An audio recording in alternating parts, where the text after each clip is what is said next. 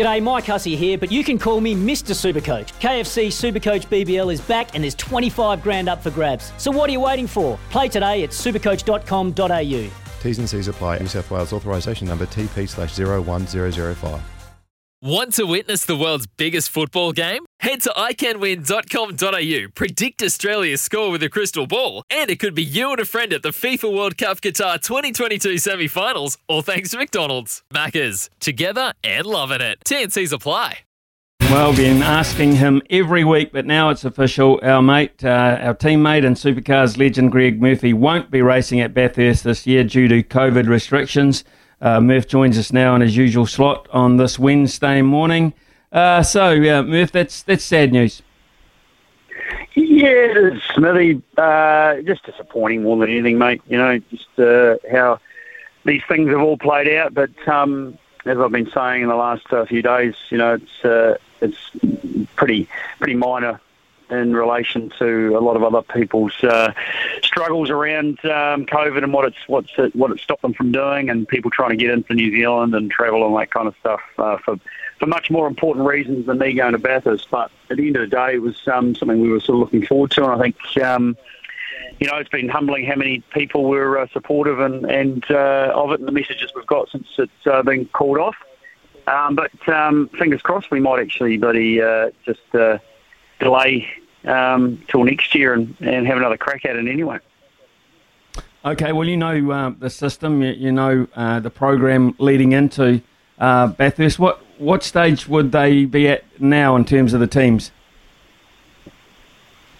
Uh, well, yeah, I mean, there's still still a little bit of um, racing to go. This weekend's the fourth and final round uh, at uh, Sydney Motorsport Park, um, which has been a, a great lead-in for everybody just to um, you know, get a, a whole bunch of racing in quick fire, um, get through uh, a whole bunch of programs. Uh, they did a bit of testing this week, I think, as well.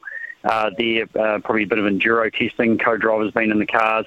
Uh, doing some laps, so you know the, that side of prep um, is really, really important, uh, considering the you know, all the plans that they have had were thrown out the window. Um, so, you know, they're, they're, starting to get their heads around that. Two 250k races this weekend at Sydney Motorsport Park. So, enduro style, there'll be refueling, um, a couple of pit stops for each uh, each car uh, for those races. So they get to get to probably put into action um, a, a, bit more what they are going to need to be doing and expect um, at Bathurst in a couple of weeks' time. So. Uh, it is strange, very strange that uh, we're still talking about Bathurst. It's going to be December. Um, that, uh, but it is great that the event is actually going to go ahead, and and uh, you know, all the sports fans around New Zealand, Australia are going to get to have a uh, you know a Bathurst celebration, which is awesome. For for the layman, uh, the guy who's not quite so much in the know, and I'm putting my hand up here. Enduro racing uh, does it suit anyone more so if you look at the drivers involved, the cars involved this weekend? Does enduro uh, racing uh, bring anyone else to the fore? Well, yeah, it does, mate. Um, to be honest, there's there's some great combinations out there, um, and uh, you know the driver pairing is such an integral part of, of being successful in these circumstances. And, and you know, no matter you know, no matter who you are, where you are, you know, you can try and talk up your, your combination and, and say, oh, you know, it's a great pairing and this and that and blah, blah, blah, blah. But there are some standout ones that um, will be uh, pretty hard to beat. And, and I probably put at the top of the top of the list uh, again, same as last year, um, Shane Van Gisbergen and, and Garth Tander. So uh, GT is uh, is is just brilliant at stepping into that role. He's um, you know he did a, an amazing job for uh, for Red Bull Ampol Racing last year, and uh, and for Shane Van Gisbergen. Um, he's just a full professional and and gets the absolute maximum out of a car. It's like having two full time drivers. Uh, driving together, and um, and I find that combination difficult to sort of go past again uh, in 2021. There's some other great combos out there, but this one just is, um, I think, a, little bit ahead of the game uh, in respect of comparing to others. Exciting uh, result in, in the weekend with uh, Will Brown, just 23 years of age. Tell us a wee bit about this young kid. Yeah, Will Will is uh, so energetic. He's he's just so likable in so many ways because of his, his attitude, his personality. Um, he's he's a young guy from Toowoomba, works incredibly hard. Um, has has proven that he's capable before he did this on the weekend.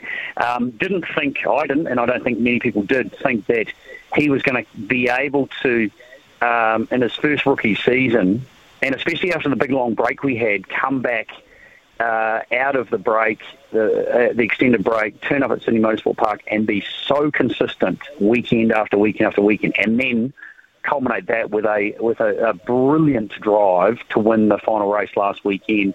Um, and it just sets sets the tone for him for the future. Um, you know, in a rookie year, winning a race and beating two of the absolute best, if not the best, drivers in the championship and and getting the job done was was staggering. And and that's what the sport needs. It needs more moments like that. Uh, young talent coming through to showcase their skills and.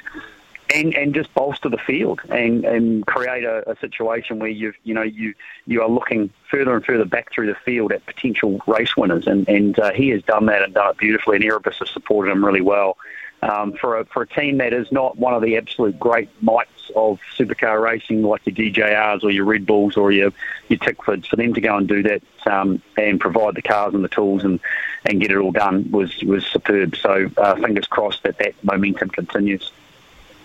One of the little idiosyncrasies about watching motor racing is. Uh, is like watching a game of rugby league. Actually, every now and then you see a little bit of biff, a little bit of argy bargy, and it adds a little bit to the flavour. And uh, Shane Van Gisbergen and his teammate uh, Jamie Whincup had a little bit uh, of that over the weekend.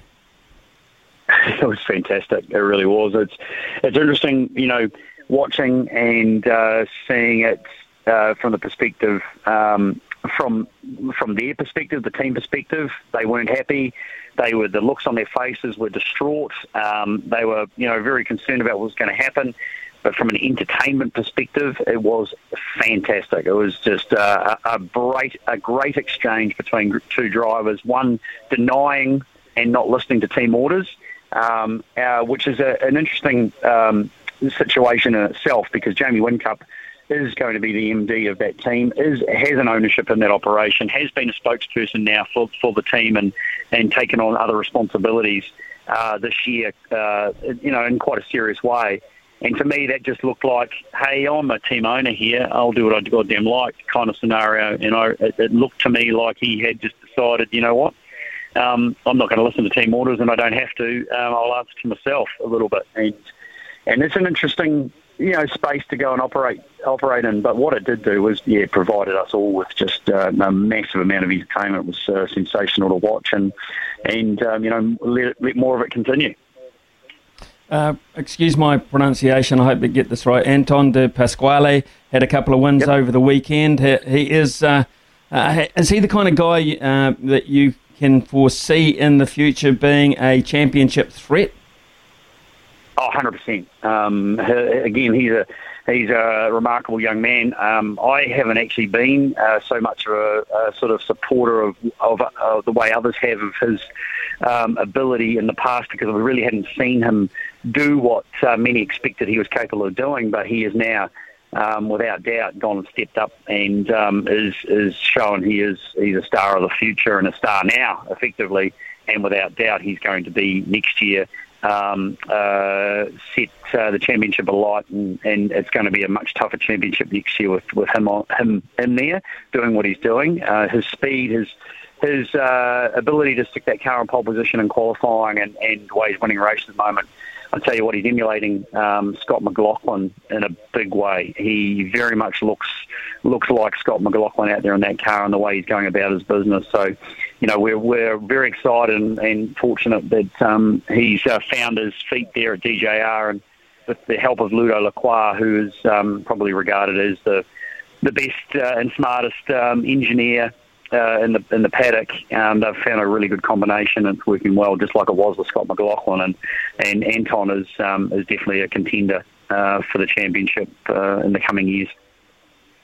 Move Formula One now, and they're hailing uh, Lewis Hamilton's drive in the Brazilian Grand Prix when he started tenth on the grid.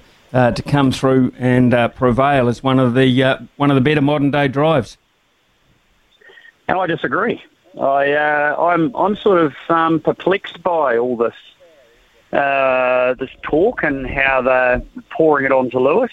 Um, I'm actually wondering what all the fuss is about. Um, I don't see it at all, um, which is which is really interesting um, from my perspective. I'm, I'm, sort of I've been listening to it and I watched uh, the both the sprint race and the race and and um, and they're just raving and raving and raving and and if you actually look at uh, listen, not taking away from Lewis's ability, he's he's a phenomenal driver, no question, but the advantage he had on the weekend in car speed was was massive. I mean, Mercedes was the best car on the weekend by a long stretch, and um, and he just drove it the way he should drive it, which is which is in a in the capacity to to win races, and and that's what he did. But there was no competition other than Max Verstappen. So, you know, I, I'm I'm sort of really um, in in sort of, you know, that's what I expect him to do. And certainly with the mm. advantage he had in his in his with his car on the weekend, you know, that's what he should have been doing. Um, but I mean, to win by as much as he did at the end of it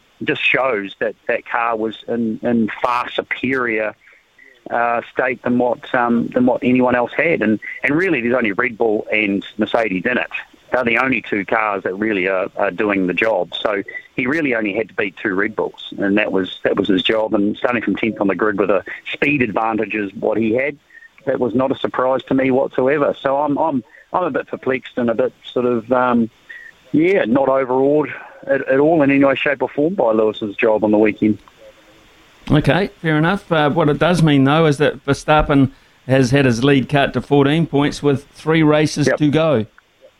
Yep, yep. and and if and if Mercedes continue that march, he's in a he's in a lot of trouble. Um, you know, just the speed uh, differential there, as, as I said, uh, it's, it's it's been toing and froing. It's been what it has been is a great championship is in respect of that championship fight. It's been brilliant. It really has been, um, and it did continue a little bit on the weekend. There was a bit of uh, a bit more uh, conjecture and and um, angst between the two teams. Uh, Max did uh, sort of take a big deep dive there at one stage, trying to protect that lead, and, and they both ran off the racetrack, and that went. That's a conversation that went on and on and on and on. I just thought it was great, great battle, great racing, and and so it should be done uh, like that. But um, you know, both teams were arguing their rights and wrongs, and at the end of the day, um, the officials decided there was nothing to answer for, which was great.